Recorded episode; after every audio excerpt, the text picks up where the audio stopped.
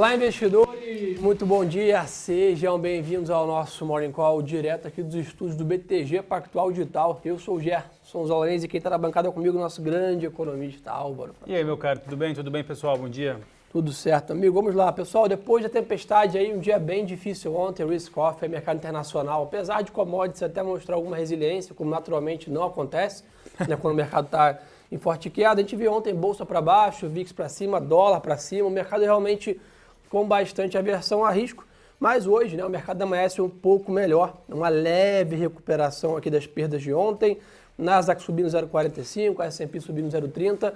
Mas, Álvaro, a questão toda que até estávamos comentando aqui antes de começar a live, os fatores todos em relação à inflação do mundo, né, desaceleração do crescimento econômico, escassez global de energia e tapering, esses quatro temas, não tem alguma notícia de curto prazo que pode salvar. E sem contar, que acho legal você comentar para a turma, também ter teto de gasto nos Estados Unidos. a vida não está fácil, né, Gerson? Bom, é, é, acho, que o, o, acho que a boa notícia é que, por enquanto, o mercado só vê notícia ruim. Então, talvez, é, geralmente, quando o mercado ele sempre olha para um lado, aparece uma outra notícia de outro, de outro fator e pode surpreender. Bom, mas é isso que está acontecendo mesmo, Gerson. Acho que o, o mercado lá fora ele está uh, muito receoso. Ontem acabou todo esse pânico nas redes sociais do Facebook, né, acabou colocando ali as ações da, empresa muito para baixo de ontem, puxou a Nasdaq. Um hoje, peso forte, né? É, e hoje a Nasdaq começou a voltar um pouquinho no positivo por conta, nos futuros, né? Por conta desse, desse, dessa compensação em relação a ontem. Agora, o que a gente vai precisar acompanhar uh, é, de fato, como que o mundo vai sair dessa solução de inflação global e de crescimento baixo. E aí, a, a, até o Goldman Sachs eh, fez um relatório ontem, pessoal, isso é bacana a gente compartilhar, uh, sobre quando que o Banco Central americano vai subir juros. Está tá todo mundo falando o seguinte, bom, o tapering começa em novembro, deve terminar em junho do ano que vem. Então, olhando do terceiro, quarto trimestre, deve subir juros. Para o Goldman Sachs, em relatório ontem, que ele enviaram para os clientes, o Goldman Sachs Global, não. Isso deve acontecer só em 2023, porque o crescimento vai ser tão baixo que o, o juro não, não, vai poder subir muito, ou não vai poder subir nos Estados Unidos já no ano que vem. Então, uh, é, é, tá todo mundo, numa, os policymakers, né, quem faz política econômica está numa sinuca de bico. Poxa, é inflação ou crescimento? Porque está inflação para cima e crescimento para baixo. É que senão a gente pode cair na famosa estagflação, que é o pior do cenário. Né? Exatamente. Onde você tem pressão inflacionária e não tem crescimento. E tem mais um, um fator internacional que é bom a gente ficar atento, Gerson, que é o seguinte. Fora todos esses pontos que você trouxe, tem uma tensão em Taiwan. China e Estados Unidos então, digamos assim, é, reforçando as suas, os seus poderios bélicos em relação à região de Taiwan. Para vocês terem uma ideia, duas semanas atrás, Estados Unidos, Austrália e Reino Unido fizeram um grupo de coalizão para troca de tecnologia militar. Isso acabou colocando, é, digamos assim, é, é, um alerta na China, que na semana passada, dia 28, fez um exercício militar com drones militares aéreos perto da região de Taiwan. A França também não gostou dos Estados Unidos ter convocado só o Reino Unido para a aliança e não a França, enfim. Uh, e a França enviou tropas militares para Taiwan também, então tem um clima também uh, de geopolítica acontecendo em Taiwan, fora todo esse papo de energia elétrica e tapering e inflação. Sem dúvida. E aí, né, também toda essa questão toda da Evergrande, que a gente falou a semana passada toda, ainda sem grandes soluções. Tivemos o pagamento de primeiro né, de, é, juros né, da, dos seus bons, mas basicamente ainda bem aberto uma solução estratégica para a companhia. Exato. E o risco de contaminação no setor imobiliário da China, etc., segue. Questão toda que estamos na Golden Week, né, um grande feriado chinês, então não temos como ter grandes notícias do mercado de capitais nem financeiros da China. Né? É, perfeito. Acho que o, o o risco da Evergrande, no fim das contas, é saber quando que o governo chinês vai estatizar. É isso. Porque não tem muita outra solução além dessa, né? Alguém vai ter que pagar a conta. Alguém vai ter que pagar a conta e como o credor maior é o próprio banco, são os bancos públicos chineses, o governo deve intervir de alguma maneira em algum momento. Mas o, que está preocupando mais é a crise energética na China, é Perfeito. é tapering. Ontem teve o PEP, Teve o PEP. E o, o, que acabou elevando o preço do petróleo também no dia de ontem. Você comentou bem, né? Poxa, ontem o mundo caiu umas mas o petróleo segurou. Segurou porque teve reunião do OPEP e o aumento da produção da oferta foi menor, digamos assim, do que se imaginava. E aí o preço acabou subindo logo depois da reunião. Né? Perfeito. Pessoal, a agenda do dia, tá? Saiu, saiu aí PPI né, na zona do euro, mostrando um ponto de alta em agosto, em linha com o esperado. E também já o índice de PMI, né, de 56 pontos versus 59 que era esperado em agosto. No Japão também saiu o PMI de serviços, 47,8 pontos em setembro versus 42,9 em agosto. Então, uma leve alta no PMI de serviços. Álvaro, monitorar hoje o quê? Temos aí grande PMI de serviços nos Estados Unidos, 10,45 da manhã e também é, às 11 horas ISM de serviços. Mas Isso. E, mercado e 12 horas, Cristina Lagarde, presidente é. do Banco Central Europeu, Boa. também discursa. Isso pode mexer alguma coisa nas expectativas do euro ali para. Sem dúvida, sexta-feira o payroll é o grande protagonista de indicadores da semana, né?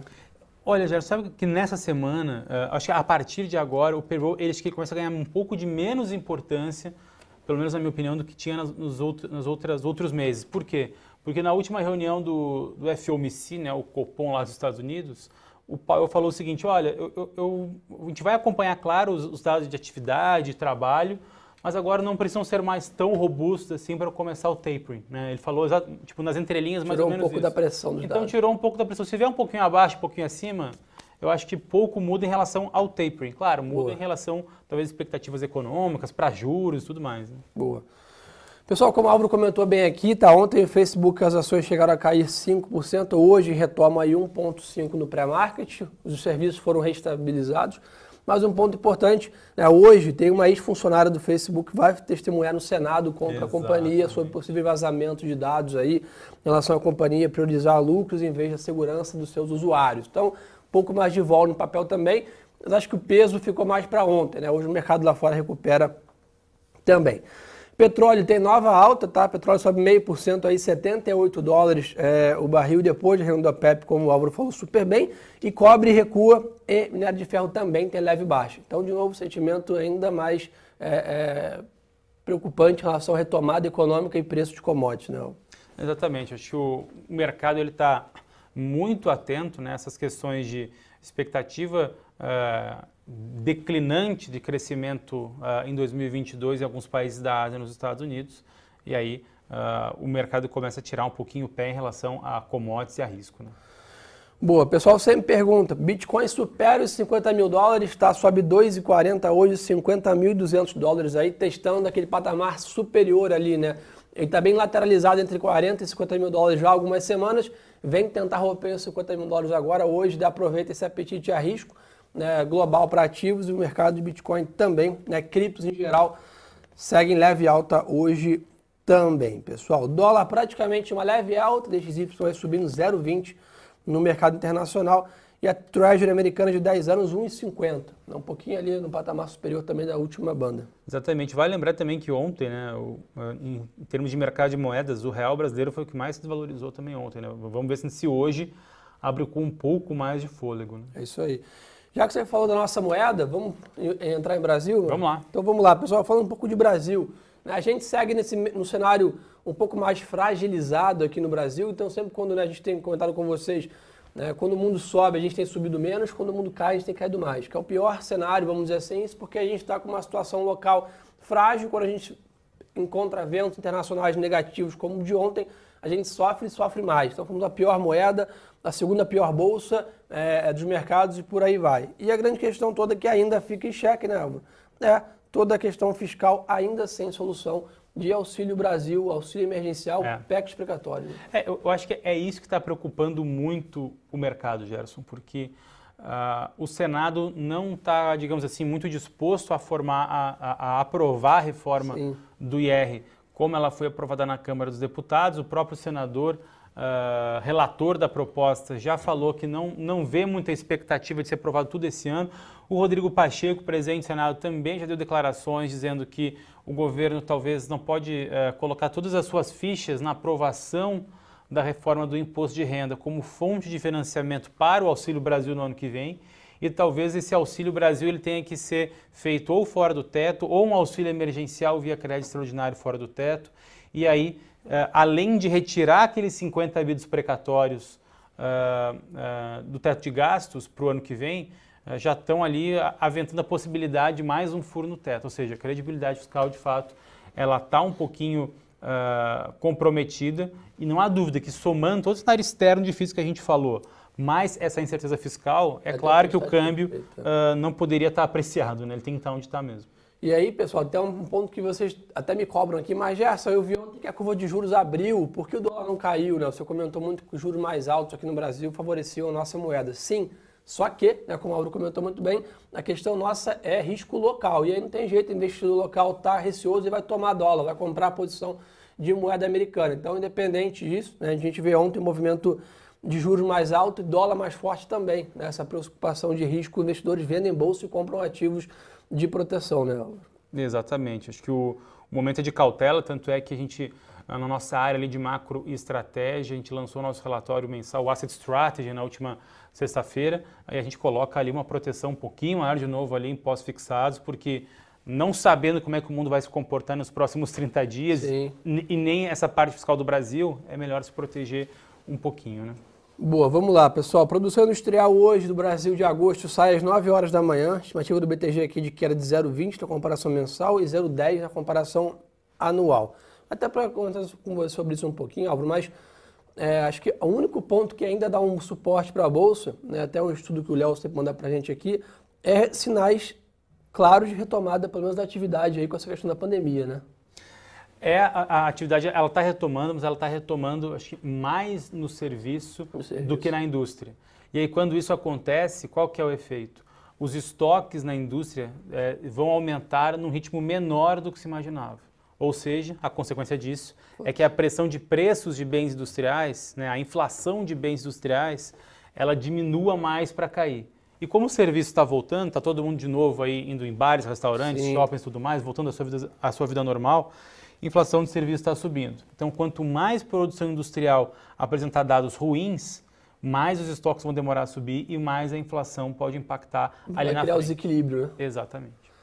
É que esse é um ponto importantíssimo e já vai também junto com essa questão toda da crise né, energética mundial, né, que também faz essa ruptura aí de produtos no Perfeito. mundo. Consequentemente, também impacta a inflação geral, as coisas ficam mais caras, porque você tem uma retomada rápida do consumo e a produção industrial crescendo lentamente. Ah, e, e, Gerson, tanto você quanto eu, a gente fala muito com empresários, clientes nossos aqui do BTG Pactual, e todos eles vêm falando sobre uh, o encarecimento da produção, encarecimento da construção. Esse petróleo 80 dólares também.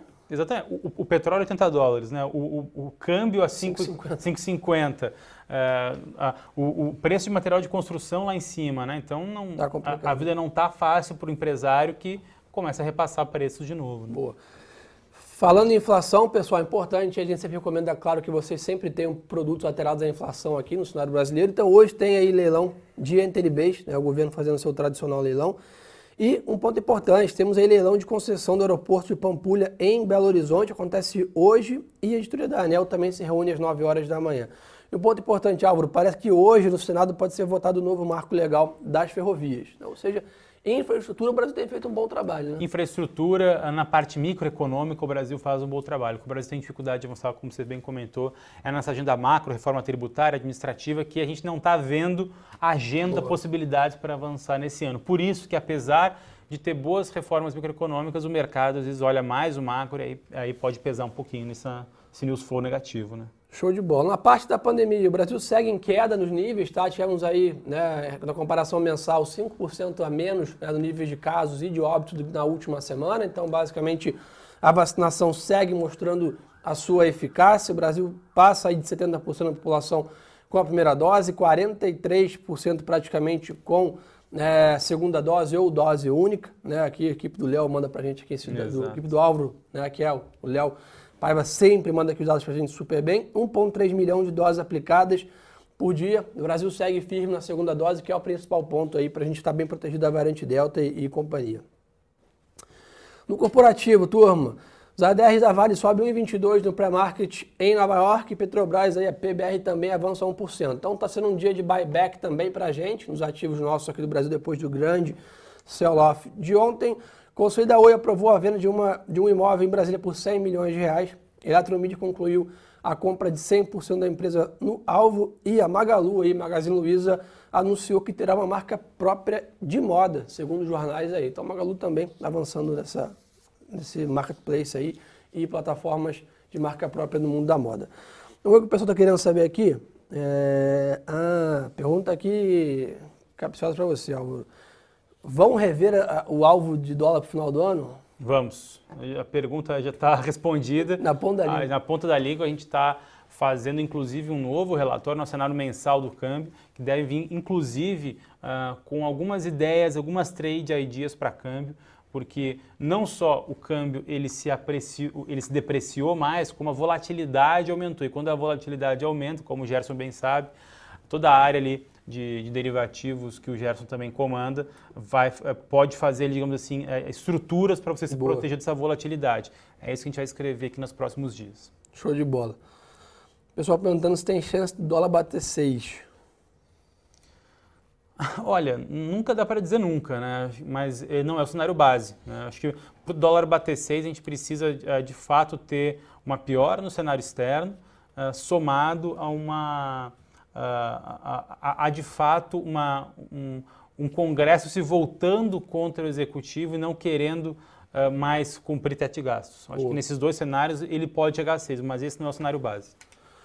Boa, o pessoal perguntou aqui bastante sobre minério de ferro. Pessoal, minério de ferro hoje leve queda depois de uma alta ontem com essa percepção de aumento da demanda devido ao feriado na China, mas hoje basicamente seguindo essa preocupação do mundo com o crescimento leve queda hoje no minério, então acho que basicamente a perspectiva agora é de estabilização do preço próximo desses patamares. Petrobras deveria hoje ter mais um dia positivo, né? ontem até foi o grande destaque, segurou a bolsa aí a Petro, acompanhando a alta do petróleo, hoje o petróleo sobe de novo, né? e a companhia vem dia após dia é, comunicando sobre a sua né, imparcialidade em relação aos preços, que vai manter as alterações, que vai defender os interesses da companhia tem agradado sim né, os investidores. Então hoje a Petrobras deve de novo ser, deveria ser protagonista, vamos dizer assim, de preço junto com e a Vale recuperando aí as duas ações subindo 1% lá fora no pré-market de Nova York.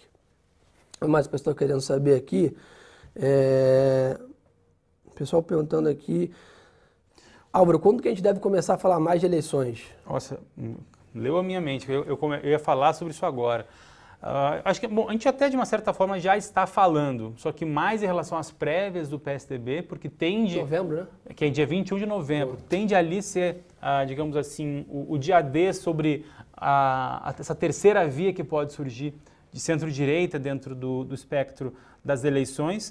Uh, vale lembrar que a gente já vem falando aqui que o Eduardo Leite estava, o governador do Rio Grande do Sul, estava ganhando é, força. Há uma, duas semanas atrás, a Eurásia Group, que é uma grande empresa aí de, de análise política uh, internacional falou para os seus clientes que o Eduardo Leite estava levemente na frente.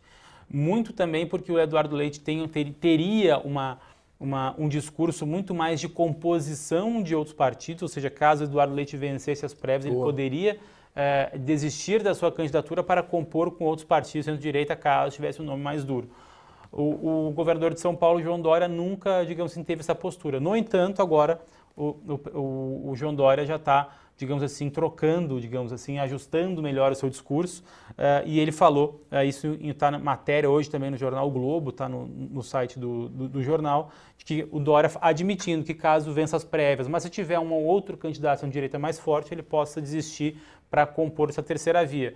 Acho que isso é uma boa notícia para o mercado, né? porque quanto menos candidaturas a gente tiver no ano que vem, eu acho que é mais fácil a gente ter, digamos assim, outras opções viáveis do que uma eleição fragmentada. Boa, show de bola, turma. Então, um ponto importante aí, você sempre pergunta onde acompanhar a vacinação, boletim Focus, indicadores. Poxa, nosso Instagram aqui é um excelente canal para isso. Está aqui no PIN, arroba Lourenço e Álvaro S. Frasson. Parada obrigatória é seguir a gente, acompanhar tudo que tem de macroeconomia, de mercado, de carteiras recomendadas, New Flow, política, tá lá no nosso Insta, né? É, seguir a gente nas redes sociais, seguir a gente também no Telegram do Boa. Research and News, comandado pela nossa querida Marcele Gutierrez. Perfeito. É, que faz ali toda a gestão dos conteúdos, de todo o research é, aqui do, do BTG Pactual Digital, mais todo notícias. Então baixa o Telegram, está lá no nosso canal também do Research and News. Além do site do BTG Pactual, que tem relatório de todo mundo, está lá na palma da sua mão pelo Telegram. E o mais importante, Naldo, faz propaganda aí hoje à noite, o que você vai ah, fazer Exatamente, aí? hoje à noite, segundo dia do BTG Invest Talks, nosso grande evento aqui online, gratuito, vocês podem se inscrever. Ontem começou com nada mais nada menos que o Roberto Salute e André Esteves fazendo um painel muito bacana. E hoje eu tenho aí o prazer de entrevistar Mansueto Almeida, economista-chefe aqui do BTG Pactual, e Stephanie Birma, que é sócia estrategista também aqui do BTG Pactual. A gente vai bater um papo sobre o cenário econômico e político brasileiro hoje às 19 horas aqui no BTG Invest Talk. É só pegar no, no se inscrever gratuito é online. Tá aí no nosso Instagram também, tá no meu stories, inclusive, como se inscrever. No Exatamente. canal aqui do YouTube também tá lá. Então, turma, pelo amor de Deus, vamos acompanhar essa live aí perfeita aí no final da, da noite, começar muito bem informado a quarta-feira, sabendo tudo de macroeconomia. Ouvir o Mansueto é sempre uma aula, né? É isso aí, pessoal. Então aí, um bom dia de três a todos. Obrigado, Álvaro, pela parceria. Valeu, sempre. meu caro. Valeu, pessoal. com vocês à noite lá no Invest Talks e também, na, claro, amanhã no Morning Call cedinho. Obrigado pela confiança de sempre. E lembre-se que o melhor ativo é sempre a boa informação.